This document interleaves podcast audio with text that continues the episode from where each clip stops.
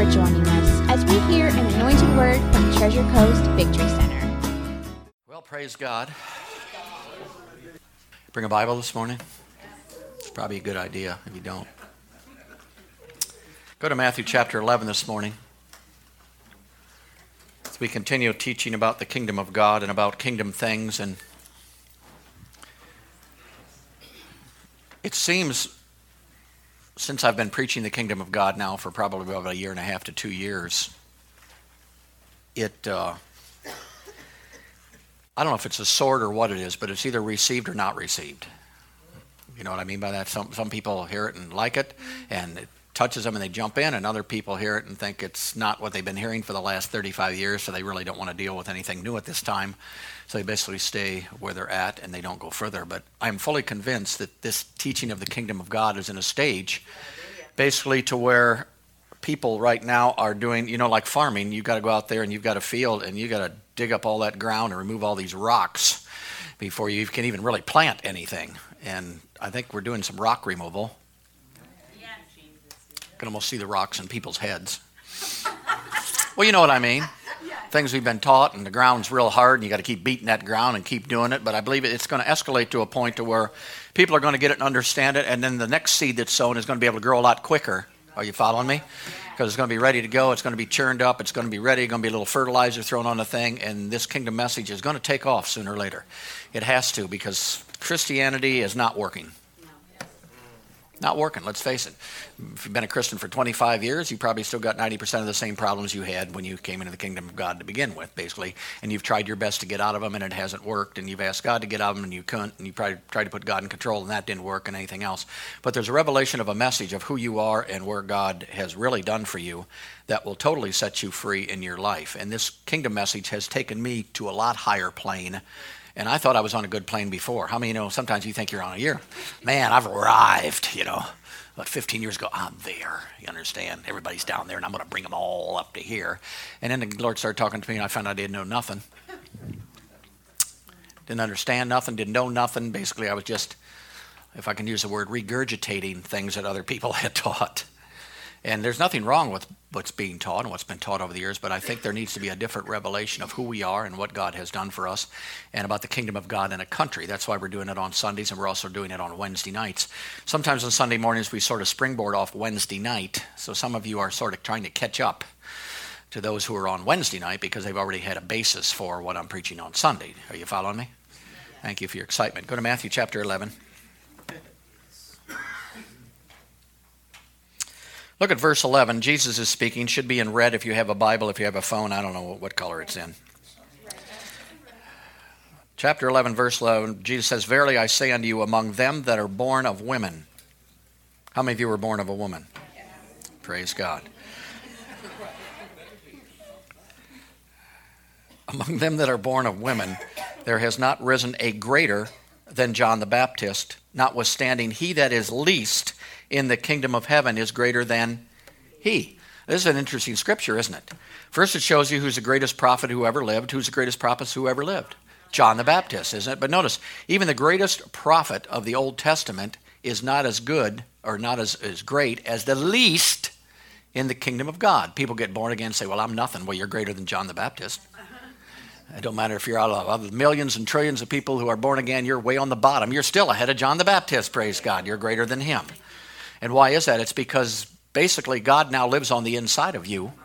He never lived on the inside of John the Baptist. He lives on the inside of us. And this is important because if the Spirit of God is in us, and the Bible says that God does everything not by might, doesn't do it by power, but He does it by His then it's important to have the Spirit of the Lord on the inside of you, and it's important for you basically to learn how to operate in the Spirit of God. Let me just say this anything that God ever asks you to do or wants you to do, He's already placed on the inside of you. It's not something that you need in the future. It's not something you got to beg for. God put on the inside of you everything that you need. It's already in there. He, he, already put the ability to pastor on the inside of me when I was born again. It was already there. Now, whether I was going to let it come forth or not, see, because what He tells you to do many times in your natural mind, you don't think that you can do, not understanding that it's His ability in you that's going to do it. And thank God, not my ability that has to do it. Praise God. So basically, on the inside of you, the Bible says that greater is He that is in you than he that is in the world. So we've got God living on the inside of us. The Bible says it's Christ. Christ in me is the hope of who? Hope of glory. In other words, manifesting the nature and the power of God is already on the inside of every born again believer. If you're in the kingdom of God, that's who you are, and everything that you need is already on the inside of you. Now, here it says that John basically was greater than any man ever born of a woman. How many know that's talking the natural realm? And um, let me say, it, it, says the people in the kingdom of God are greater than me. How many of you know there was no people in the kingdom of God right now at this point? So John at this time was the greatest person basically on the earth. Jesus came to provide for us a new birth since Adam made a mistake. And basically, he provided a way out of our sin, a way out of our failure, a way out of our defeat, a way out of all these things into a place, into a new birth, into a new country or a new kingdom. Say, heaven, heaven. is a country. Notice heaven is a real country. Even though you can't see it, it's a real country. It's a spiritual country. It's basically got a king who is ruling. How many know he's doing a very good job? But he decided to colonize the earth basically by making it part of heaven. And how did he do that? Instead of him coming here to rule and reign himself, he wanted to stay in heaven. He created mankind to rule here on the earth realm, to colonize the earth realm.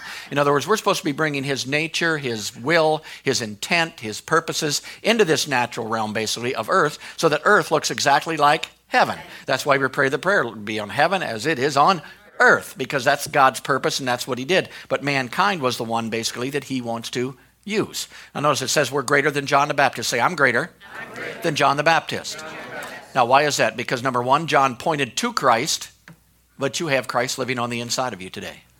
The Bible says that John the Baptist was a voice in the wilderness. You have the voice speaking through you on a daily basis. John was the greater one, said, The greater one is coming after me. We can say the greater one now lives on the inside of me.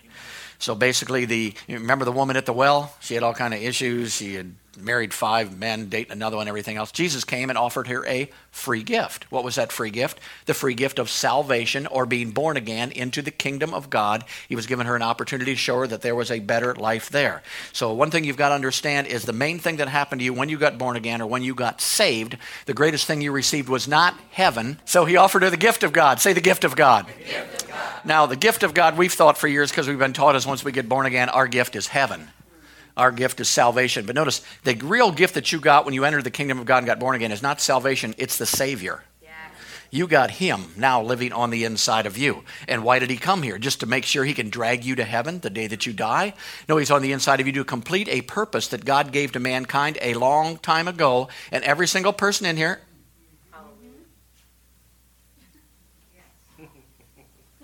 has a part in that purpose that God has to do. And that's why you're here learning.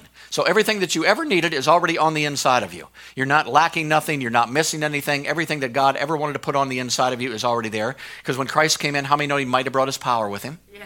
He might have brought his wisdom with him. He might have brought his understanding with him. He might have brought his purpose with him. All those things are already on the inside of us. So if you think of it that way, basically in the kingdom of God, there are no losers, there are only choosers. See, there are no losers. If you're a loser in the kingdom of God, it's because you're a chooser in the wrong things in your life that's basically occupying your time rather than spiritual things and your purpose here in the kingdom of God. So if you don't want to be a loser, you have to be a chooser of what God has already put forth and told you to do so that you can grow in the things of God. All right, look at verse 12. It says, And from the days of John the Baptist until now, the kingdom of heaven suffers violence, and the violent take it by force. Now, this is interesting here. Notice from the days of John the Baptist until when? Until now. In other words, from the beginning to John's ministry till the days of Jesus on earth, the kingdom of God or the kingdom of heaven suffered violence. Another translation says, the violent take it by force. One says the violent take it by storm, and one says the violent take it with a violent assault to receive it. So, up until now, Jesus had not paid for salvation. Up until now, he's not paid for healing. He hasn't paid for forgiveness yet. He has not gone to the cross yet at this time. Yet, people, if you study in the four Gospels, were pushing their way into a kingdom that was not even readily available for them to get into yet because Jesus had not brought back the kingdom. They were receiving at that time kingdom benefits that weren't even provided yet by Jesus on the cross because they were violently going after the kingdom of God through something called faith. Say faith. faith. So before the body was broken, before Jesus went to the cross, before Jesus suffered and died, before Jesus was raised from the dead, there were Old Testament people who were actually receiving of a kingdom that was not even available for them at the time. Go to Mark chapter 7.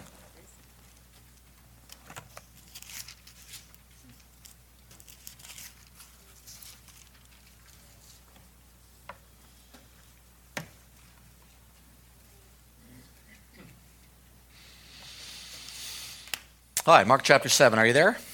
Look at verse 25. For a certain woman whose young daughter had an unclean spirit heard of him and came and fell at his feet. The woman was a Greek, a Syrophoenician by nation, and she besought him that he would cast forth the devil out of her daughter. But Jesus said unto her, Let the children first be filled, for it is not meet to take the children's bread and cast it to the dogs. And she answered and said unto him, Yes, lords, yet the dogs under the table eat the children's bread. And he said unto her, For this saying, Go thy way, the devil has come out of your daughter. And when she was come to her house, she found the devil gone out, and her daughter laid upon the bed. Notice this lady, he tells you quite a bit because it wants you to understand that she had no covenant whatsoever. She was not Jewish. She basically came to receive from the kingdom of God, even though she had no right whatsoever to receive from the kingdom of God. So what did Jesus do? He called her a dog. Say a dog. Aren't you glad he's not pastoring here?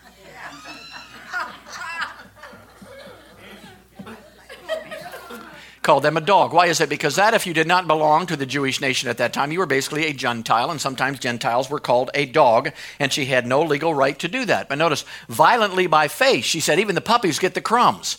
And what happened to her by doing that? She received from a kingdom and a covenant that she had no right to receive from whatsoever just because she came violently by her faith to receive what she knew was available in a kingdom that she did not even belong to. All right, go to Mark chapter 2.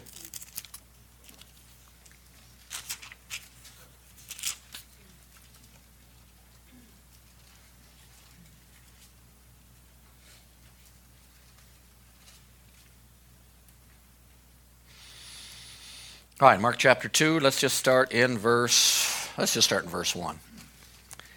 And again Jesus entered into Capernaum after some days, and it was noised that he was in the house. And straightway many were gathered together, insomuch that there was no room to receive them, no, not as much as the door. And he preached the word unto them. And they came to him, bringing one sick of the palsy, which was carried of four. And when they could not come nigh unto him because of the press, they uncovered the roof where he was, and when they had broken it up, they let down the bed wherein the sick of the palsy lay. And when Jesus saw their faith, he said unto the sick of the palsy, Son, thy sins be forgiven. But there were certain of the scribes sitting there and reasoning in their hearts, Why does this man thus speak blasphemies? Who can forgive sins? Only but God. And immediately when Jesus perceived in his spirit that they so reasoned within themselves, he said unto them, Why reason ye these things in your heart? Whether is it easier to say to the sick of the palsy, Thy sins be forgiven thee, or to say, Arise and take up thy bed and walk? But that you may know that the Son of Man has power on earth to forgive sins, he said to the sick of the palsy, I say unto thee, Arise, take up thy bed, and go thy way into thy house. And immediately he rose up, took up the bed, and went forth before them all, insomuch that they were all amazed, and they glorified God, saying, We have never seen anything like this before. Hallelujah. So notice, what do we have here? We see people, five guys, bringing someone who was sick of the palsy, who couldn't basically walk. They couldn't get into Jesus because there was a crowd there, so they took the roof off somebody's house. Now, how many know their houses back then were probably just as valuable as their houses now? I mean, if, if I was in my living room and four people couldn't get into me and they took the roof off my house to get the person in there, I'd just wait till I got some time to do it. I mean, give me a break. I like my roof. So basically, it showed that they're, they're going after their, their anxiety, what they wanted to do. And notice what Jesus said your sins are forgiven. Say, Your sins are forgiven. Now, notice Jesus hasn't been to the cross yet. He hasn't paid the price for man's sin. He hasn't paid a price for man to become righteous. But what happened here? These people were violently entering into a kingdom which provides health that belonged to them, and they were doing it through the faith that they had. They were violently receiving from the kingdom of God by faith, even though they did not belong to the kingdom of God. Are you with me? Well, now let's talk about today. The kingdom's here. Yes. Forgiveness has been paid for, healing has been provided. Peace is a gift on the inside of everybody. You no longer have to take from the kingdom of God on credit violently what doesn't belong to you because everything in the kingdom of God, once you moved into the kingdom of God, now belongs to you. It's part of your inheritance that came. The only thing you have to do is simply agree with the inheritance that belongs to you and receive what belongs to you. It's no longer what God might do. It's no longer what God may do, but it's what God has already done on the cross, as we found out last week, that's been provided for everybody who entered the kingdom of God. You don't have to beg for things in the kingdom of God. You don't have to qualify for things in the kingdom of God. Everything in the kingdom of God you received as your inheritance by birth. Say by birth. By birth. Now, how many know it was a spiritual birth? That you did, just like in America, when you got born in the United States, you became a citizen of the United States, and everything in the, in the USA now belonged to you, didn't it? Because you were a citizen. Well, it's the same way in the kingdom of God. You came in. What did the new birth provide for you? It provided for you power, provided for you healing, provided for you victory, provided for you joy, provided for you peace, provided knowledge, provided all these things. So before the blood, they were taking forgiveness. Before the stripes, they were taking healing. Before the resurrection, they were living in victory. But we are not living in the before lifestyle. We have now entered into the after lifestyle after the blood, after the stripes, after the resurrection. The Bible in Corinthians says all the promises of God are yes, yes and amen. They're not future promises anymore. Healing and victory and joy and the new creation is not a future promise to you. All the promises of God are yes and amen. And God's not going to vacillate between hope and faith. He's already provided for you what needs to be provided. This is why you cannot blame God for things that take place in your life that He's already done for you. It's in the receiving that you do. If something's messed up in my life, I always used to go to God and complain to Him. God, when are you going to straighten out? Come on, you've all thought it. God, I, I mean, I've done everything I've done. I've been going to church every Wednesday and every Sunday, and I've been reading my Bible, and I've been praying, and here I'm, I'm sick again, and I don't like His stuff, and here I am, and what the heck's the matter with you? Don't you believe your own word? And then I found out that it was already provided for me, and I was in the receiving end. And I'll tell you what you do if you get in that state, you'll try to do something to qualify for it. I'll go to church five times a week. Maybe he'll see me then. I'm going in again. I'm coming out again. You got to heal me now. Did you see that? And then somebody comes along who goes to church once a month and they get healed. You think, man, this God's really screwed up this guy's really got some issues. I don't know what the problem is. Until you understand that all this stuff was provided for you 2,000 years ago and we entered into the kingdom of God. I'll tell you what, if, if this year you filed your taxes and you got a refund, I guarantee if you wouldn't have filed your taxes, the government was going to call you and say, hey, don't you know you got a refund here of $2,000? Let me send that to you. Are you crazy? Now, if you owed money, you may have got a call. You listen? These things basically are received by faith in what's already been provided for us. You don't have to get violent. You don't have to cry. You don't have to get down and beat the floor. You don't have to. It, it, they're free things that are given to us. And, you know, in the natural, we like free things, don't we? I mean, when we get a BOGO, we take advantage of a BOGO, praise God. We buy one and we get one free. And I tell you, it makes you mad when you don't. One time she went to the store and she saw a little one of those little apple pies. She knew I liked them. And she bought it. And I keep up on the grocery stores. And she brings it home and says, Look what I bought you. And I said, Where's the other one? She said, What other one? I said, They're BOGO this week. I didn't even know. I thought, You got to be kidding me. I could have had two little apple pies for the same price as one apple pie. She brings home one. I guess that's just a bow. A bow and go before you get the other one. Well, how many know that upset me a little bit that I could have had two apple pies? Yet in the kingdom of God, we've got BOGOs all over the place, and we're not even bowing, much less going. And that's because we've been taught that God's holding all this stuff back for us, that we got to do this in order to get it, that we got to fight, we got to scrap. No, in the Old Testament, they had to do that because they had no legal right to get what was there, but you've got a legal right because you've entered into the kingdom of God. You are a kingdom citizen, and everything in the kingdom belongs to you, praise God. You ought to talk to Him with confidence every time you go to Him for something, knowing that He's going to give it to you because it pleases Him to give you the entire kingdom, the Bible says, not to hold it back and make you beg for it. He's not a, that kind of God where you got to beg for everything. Hallelujah. All right, go to Matthew chapter 12.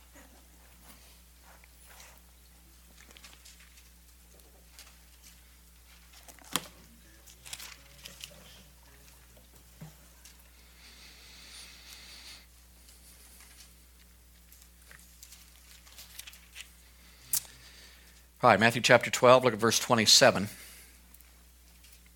Jesus said, If I by Beelzebub cast out devils, by whom do your children cast them out? Therefore they shall be your judges. But if I cast out devils by the Spirit of God, then the kingdom of God has come unto you. So here he's talking about the kingdom of God. See the kingdom of God. Kingdom of God. He's showing here that evidence of the kingdom of God and the work of Christ on the inside of people was going to be to cast out devils. So, casting out devils is a simple kingdom operation. It's not spooky, it's not anything else. It's just a kingdom operation that basically is done, just like driving 70 mile an hour on I 95 is a kingdom operation in the natural that you do. Praise God. It's uh, you understand? It's a natural thing. It's not a ooh, and we see all these Hollywood things showing us everybody's head spinning around and everybody throwing everything up and everything else. We get a wrong perception of this stuff. But as a kingdom citizen, I mean, even his disciples weren't born again. Do you know that? He just gave them delegated power and authority to go out. They were casting out devils all over the place. They were so shocked that it worked. They came back and they said, Oh, my God, even the devils are subject to us in our name. And what did Jesus say? Jesus said, Praise God, I've seen Satan fall like lightning from the sky. What was he saying? It coming, praise God. We ain't going to have any trouble casting him out anymore because that devil's going to be defeated once and for all. And when that's done, praise God, there's going to be people that actually go around and cast the devil out. So notice what he says in first of all, first of all, what did they do to Jesus? They accused him of demon power. They couldn't deny the power, could they? Because it was working. They had, to, they had to adjust it. He's of the devil. And Jesus made it very simple. You know, the devil's probably not going to cast out the devil. I know that's deep. I know that's pretty deep for the people he was talking to, but it makes sense to me. I mean, get in them, come out of them. Get in them, come out of them. Get in them, come out of them. And the devil would have been driving himself nuts. So he says basically that wasn't it. But notice what he said. He says there's a coming generation Verse 27, if I, Beelzebub, if I by Beelzebub cast out devils, by whom do your children cast them out? You know, there's a future generation who's going to cast out devils, do the works of Christ, let the power of God flow out of the inside of them. There's a day coming when the children of God will be casting out devils all over the place as soon as the kingdom of God arrives. How many of you know the kingdom of God is here? It's not coming when you die and go to heaven. It's already been returned when Jesus came back to the earth. And so Jesus was casting out devils then and he's still casting out devils now, only he's casting out devils through you on the inside of you to set people free. Until this time, if you just think back and you read your Bible, you're going to find out until this time, demons basically controlled everything. They were the little God of this world. I mean, if somebody got demon possessed, they couldn't do anything about it. They were demon possessed. They can do nothing with it. But now, basically, when the kingdom of God arrived, God gave us the ability and the opportunity to deal with the kingdom of darkness once and for all. People say, well, you're only human. Well, you're right. I am a human, but I'm filled with the power of God. I'm not only a human, I've got more than just a regular human does. I've got somebody on the inside of me, praise God, who can cast out devils and heal the sick and do all those things. So basically, the answer for sickness and disease is not in a laboratory someplace, it's in you. The answer for depression is not in a bottle someplace, it's in you. The answer for those insane people is not in an asylum, it's already on the inside of us, and we have to do what God has told us to do in the kingdom of God. All right, look at verse 29. Jesus said, Or how else can one enter into a strong man's house and spoil his goods, except he first bind the strong man, and then he will be able to spoil his goods? So what's he saying? He's saying basically, when the strong man's bound, basically, then it's easy to take whatever you want. I mean, you go in and you tie somebody up and you want to rob their house. How many know if they're tied up, it's pretty easy to take whatever you want and walk out with whatever you want? So these people in the Old Testament here that we read about in Jesus' day were basically when the, the strong man wasn't even bound. They had no right to what they were getting. They had no thing. So receiving on credit because of the tenacious faith they had to receive what was already in the kingdom of God that they needed. Notice, but we're in the after of it. The enemy now has been bound. The devil's been spoiled. The Bible said he spoiled principalities and powers. The Bible says he brought him to naught that had the power of death, that is the devil. So this is after the strong man has been bound. So for us to receive from God should be easier than they did back then. Say, I am, a kingdom citizen. All right, go to Luke chapter 17.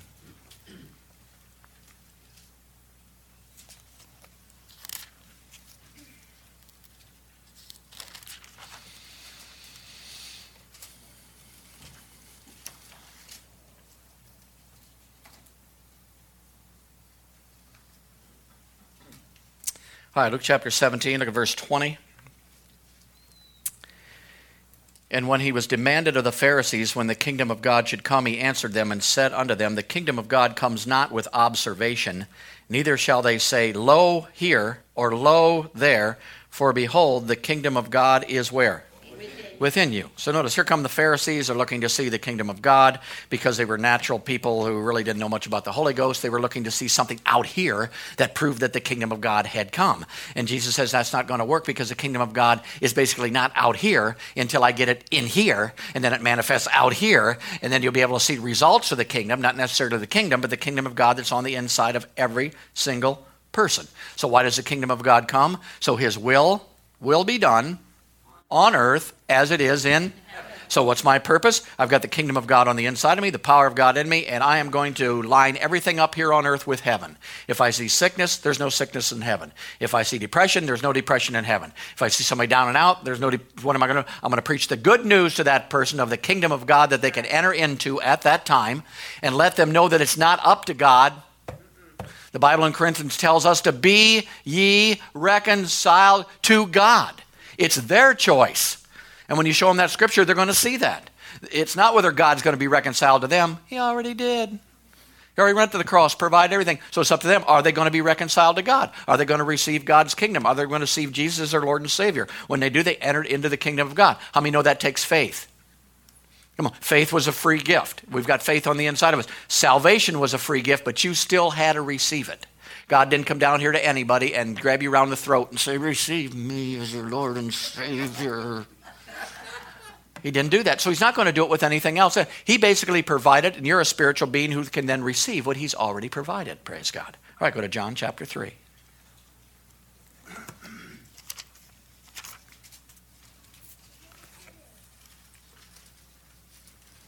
Charlene had talked a little bit this morning up here about your father, your daddy. He is your father. Do you know that? We sing the song Good, Good Father. I wonder how many of us actually believe it. See? He really is a good, good father. And, and most 99.9.9% time when there's something wrong in my life, I got to look at myself. I don't like that, but I've got to look at myself because somewhere along the line, I'm missing the connection that was already given to me. Maybe I didn't sign my tax return.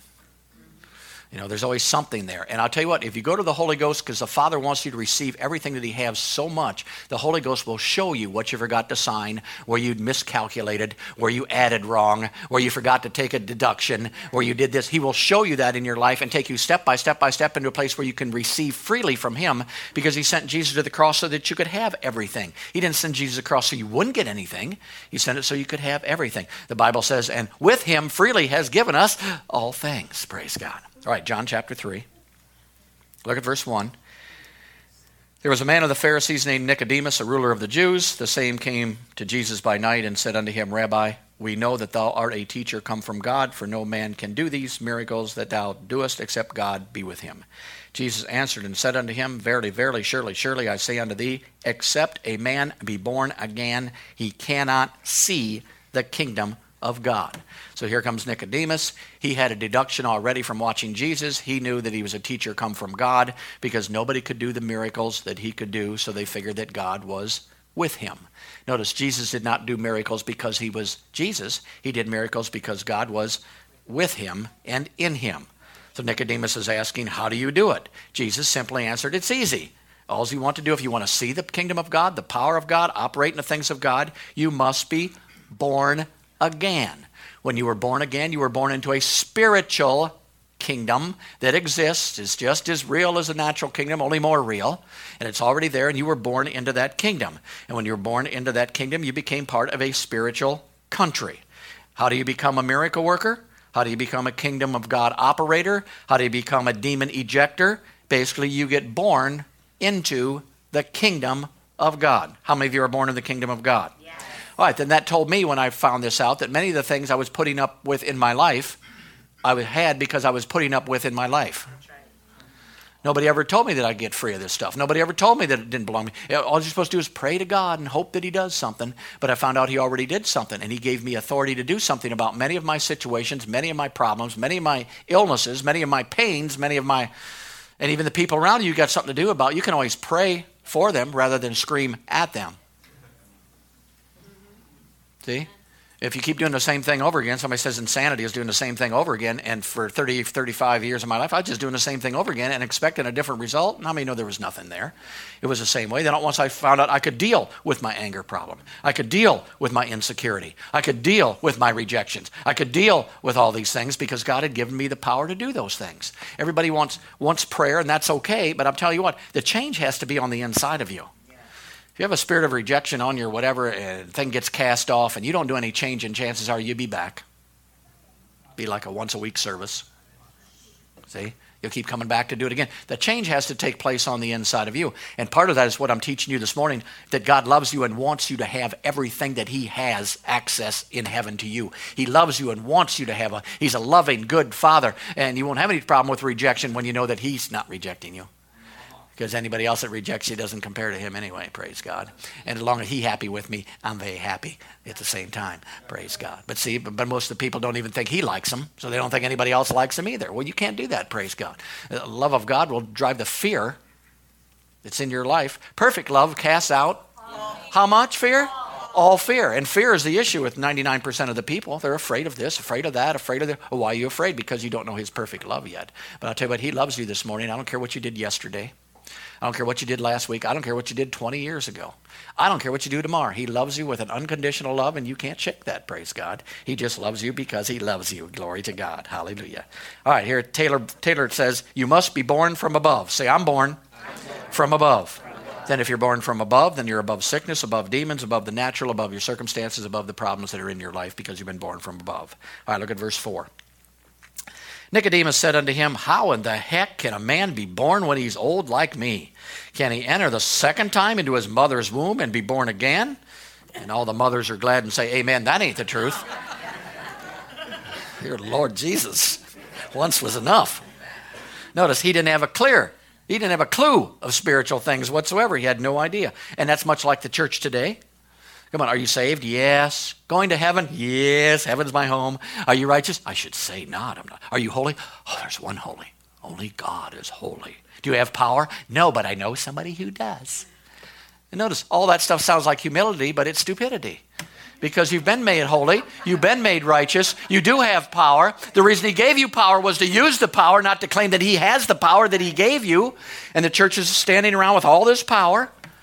I mean, when we get up before him, I think one of the first questions he's going to do, what did you do with all the gifts I gave you? Well, I thought you had them all.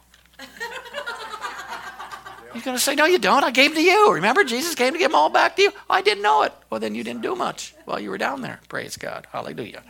So you're born again. So being born again, notice, is more than an eternal direction change. It's God coming to live on the inside of you with a new life on the inside of you, the Spirit of God on the inside of you. What's He there? To enforce God's will, God's nature, God's purposes here in the earth realm through the power of God. Hallelujah. All right, look at verse 6. That which is born of flesh is, and that which is born of spirit is. So here's two realms again, isn't it? One born of flesh is flesh, the other born of spirit is spirit. Most people get born of the spirit, then they want to judge their spiritual rebirth by their flesh. Doesn't work that way. Everything that took place in you when you got born again did not change your outer appearance. How many of you know that? Wouldn't it be nice if you got born again and you just dropped 40 years off your life and you were young again? And, and how many know even your actions and your attitudes didn't change really when you got born again? All that stuff was still there because it's a spiritual rebirth on the inside of you. So just because you get born again and then two weeks later you're still doing something wrong, you can't claim to be that. You have to believe who you are on the inside, and the change comes from the inside on the outside. See, if you're addicted to anything this morning, just believe that you've been delivered from that addiction. And if you speak that way, talk that way, think that way, pretty soon that addiction will go bye bye. But if you try to fight that, I'm going to fight it. I'm going to fight. I'm going to quit drinking tomorrow. No, you're not. You're going to probably drink twice as much tomorrow. It's like when you go on a fast. Have you ever gone on, have you ever gone on a fast? I'm going to go on a fast tomorrow. My God, everything in sight looks good, doesn't it? I'm telling you what, they could bring out asparagus and broccoli, and it looks like a T-bone steak to you. Why is that? Because your flesh just doesn't, I mean, it just doesn't know what's going on here. So I want to, from the inside out, I want to work from my inside out. Am I holy? Yes. How am I going to live a holy life? Only when I believe I'm holy, made that way, will I live that way. It comes that way, not by you getting that way, then claiming to be that way. You're a new creation. Say, I'm a new creation. A new creation. In Christ Jesus. In Christ. Today, Today. I'm holy. Today. I'm righteous. I am full of the Spirit of God. I am a mighty warrior for the kingdom of God. Victory is mine 24 7, and I will settle for nothing less. All right, look at verse 7. Jesus said, Marvel not that I said unto you that you must be what? And people say, Well, I'm Catholic. Well, good for you. Are you born again? Well, I'm Methodist. Well, good for you. But the question is, are you born again? I'm Pentecostal. Well, good. The question is, are you born again? Because Jesus said you must be born again. All right, go to Colossians chapter 1.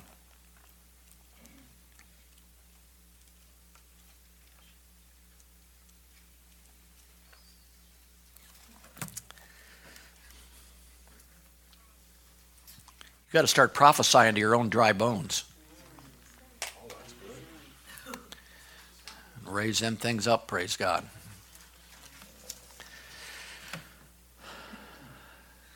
All right, Colossians chapter 1, look at verse 13.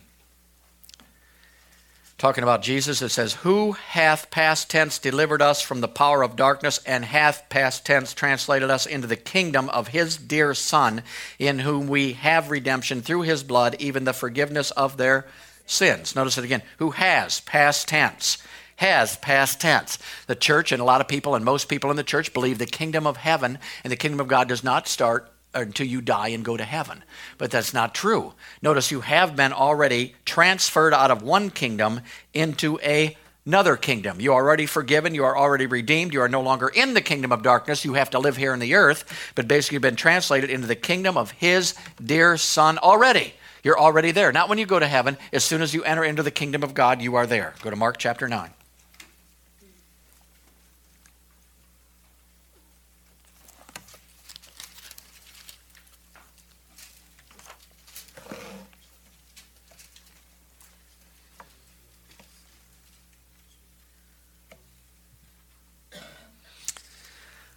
All right, Mark chapter 9, just look at verse 1 for now.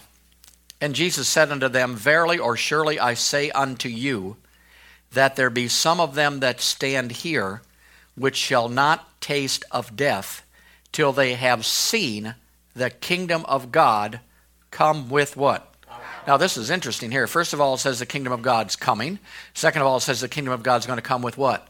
Power, but it also said that there's some people who are standing right there, say right there, say they were standing right there. Right there. He said that are going to see this kingdom come with power. Now, if the kingdom has not come yet, then we have to find at least two witnesses who are 2,000 years old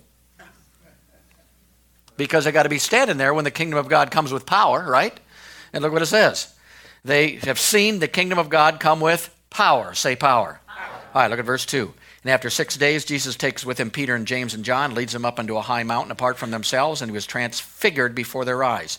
And his raiment came shining, exceeding white as snow, as no full of the earth can white them. And there appeared unto them Elias and Moses, and they were talking with Jesus. And Peter answered and said to Jesus, Master, it is good for us to be here. And let us make three tabernacles, one for thee, one for Moses, one for Elijah. And he was wist not what to say, for he was sore afraid. And there was a cloud that overshadowed them, and a voice came out of the cloud saying, This is my beloved Son, hear him. And suddenly, when they had looked around, they no longer saw any man except Jesus, only themselves. All right, now notice this is the Mount Transfiguration. Praise God. I think it's amount of transference is what I think it really is. Basically, at this time, what happened, he took three people up, three people who are going to be pillars of the church. He took them up to show the coming of the kingdom of God. At that time, Jesus started praying. When he did, he started glowing. Remember, who was it? Isaiah in chapter 60 said, Arise, shine, for the light has come. The glory of the Lord has risen upon you. What happened? The glory of the Lord had risen upon Jesus. In that time, he became glowing white. And Peter, James, and John were there. And of course, they saw it and they got all afraid about it. And of course, they wanted to box up the glory because they're afraid of the glory, and that's what you did in the old days, was put it in a box. But notice what happened here. Jesus basically saw Elias and he saw Moses. Say Moses. Moses. Say Elias. Elias. Now, what were these people? Okay, Moses represented what? the law. What did Elias represent? He represented the prophets. So you had the law and the prophets of the Old Testament who came. Jesus brought the members of the church who were going to be leading the church at that time. He came up to them, and basically, I believe at this time, he said, Moses, you did a great job with the law. I want to congratulate you. You did everything you were supposed to. Elias, the prophets, thank God you prophesied everything. I'm so happy that you prophesied everything. I'm so happy about that. But now, This is my beloved Son, and you need to start hearing Him. Are you following me? Hearing Him. If I'm going to live in the kingdom of God, I'm going to have to hear. I'm going to have to do what God told me to do, is hear Him. Why? Because everything that Jesus dealt with and the New Testament deals with is after the kingdom of God has arrived. Many of the things that are prophesied before are before, are prophesied about the kingdom coming or about coming. So God said, hey, great job, but now listen to you. You've got to hear ye him. In other words, now you've got to hear what Jesus said. So I believe the words in red of Jesus basically are very, very important. That's why I spent a lot of times in the four gospels, because if he told me to hear ye him, then I want to hear ye him basically. And most of the time, Jesus, when he talked to people, the one people got born again, as soon as they got born again, Jesus said, I recognize it. If you continue in my words, well, the only words that they could continue in at that time were the words that Jesus spoke at that time because they hadn't written Ephesians, Colossians, and all those things. And I'm not putting those books down. I'm telling you, Jesus' words are the foundation for you to go into the New Testament and get more revelation out of the kingdom of God. But if you know nothing about the kingdom of God, the New Testament is going to become law to you I'm not supposed to lie anymore. I'm a liar, but I'm not going to lie. I've lied all my life, but I'm going to quit lying right now. First chance you get, you're going to lie. Why is that? Because you're not a liar anymore. You're not a weak person anymore. You're not an alcoholic anymore. You're not bound anymore. According to the New Testament, you are a brand new species of being that never existed before on the inside. You're a new creation in Christ Jesus. You have been righteous by the blood of the Lord Jesus Christ. You have been made holy by the blood of the Lord Jesus Christ. And I tell you, here's what we use faith for give me a car, give me a house. How about a boat? How about a better job? If you just use your faith to believe who you are, you'd have all the things that you wanted on the backside. See, when you believe you're a righteous, holy king and priest and, and, and operate in the kingdom of God, all these things you desire will be added. And God gives you the desires of your heart. And then you know what He does? He gives you the desires of your heart. But if your desires of your heart are still in a worldly thing and you're still out there in the world and you're still trying to get all this stuff and everything else, all that stuff doesn't mean anything compared to your nature.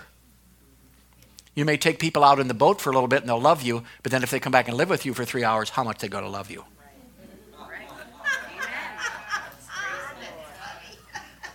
Come on. Why? Because we're so things oriented in this world. Things, things, things. The Bible never told you to pursue things, it told you to rule over.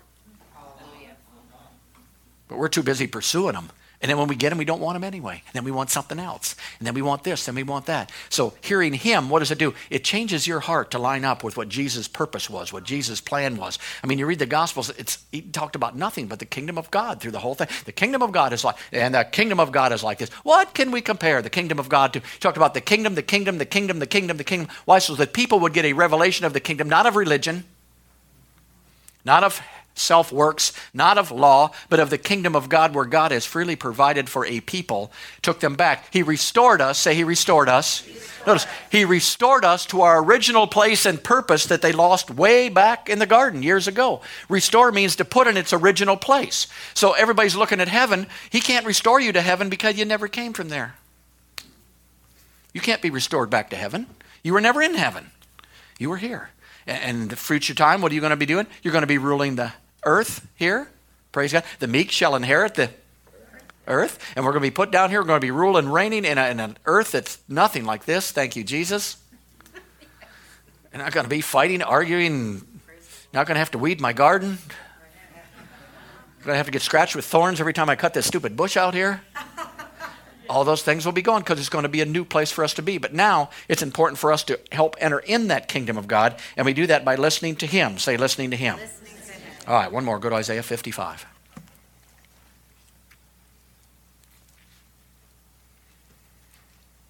Hear ye him. Hear ye him.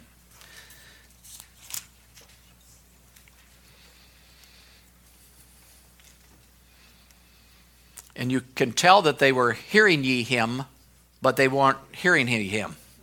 Because Jesus, if you check it out, most of the time he just talked about the Holy Ghost. Holy Ghost is coming. Holy Ghost is going to dwell in you. When I leave, I'm going to send the Holy Ghost. You're going to have the Holy Ghost. You're going to have the Holy Ghost. The Holy Ghost is going to live in you. You know what's going to happen when I leave? I'm going to send the Holy Ghost. The Holy Ghost is going to come. He's going to lead and guide you in all truth. Holy Ghost is going to come. Disciples, the Holy Ghost is going to come. And as soon as they saw the power of the Holy Ghost, you know what Peter wanted to do? Build a box. Jesus probably went, oh, my Lord. Oh, Father. Can we move that crucifixion up?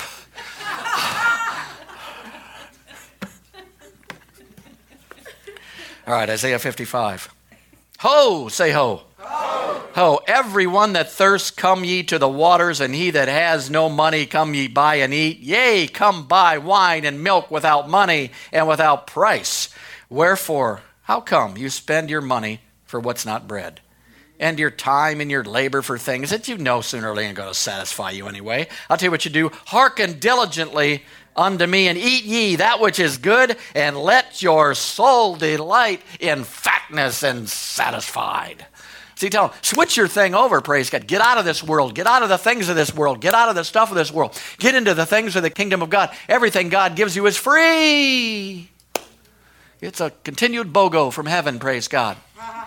All the time, it's free. Everything's free. Healing's free. Uh, power's free. Glory's free. Peace is free. Joy is free. And the world's tugging, trying to steal all this stuff. And every time you get involved in things of the earth realm, it's going to steal everything that you've got on the inside. Uh, the enemy comes to steal, kill, and destroy. All's, all's he's after in your life is your faith. That's right. all he wants is your faith. Well, he's after my money. If he gets your faith, he'll get your money. It's it. It's a faith. The, the currency of the earth is money, the currency of God is faith. That's how you access and buy everything from heaven. You do it basically by the faith that God has placed on the inside of you. So I'm going to believe that I'm holy, whether people think I'm holy or not. I'm going to believe I'm righteous, whether you think I'm righteous or not. I'm going to believe I'm powerful, whether anybody thinks I'm powerful or not. I'm going to believe I'm healed, I'm blessed, I'm anointed. I'm going to believe I'm a son of the living God, whether anybody believes it or not. Why is that? Because that's who I really am, and that's who I. That's who He's told me to be. Now, when I believe that, I'll start acting like that. I'll act like a king. I'll act like a son of a God. I'll act like these things. You'll be able to say no to things that you couldn't say no to before because you're now ruling and ruling over those things. Praise God. Say, say I am, I am. A, new creation. a new creation. Old things, Old things. Thank, God, thank God, have passed away, and all things, and all things have, become new. have become. All things, all things are, of God. are of God. I've been reconciled, been reconciled to, God. to God. I'm His son. I'm His, son. I'm his daughter. I'm his daughter. I've been put here, been put to rule and reign in every situation. I choose to live in victory today, 100% of the time. I choose joy. I choose peace. I choose to reject whatever tries to come in my life that is not lined up with the kingdom of heaven. I am a child of the living God.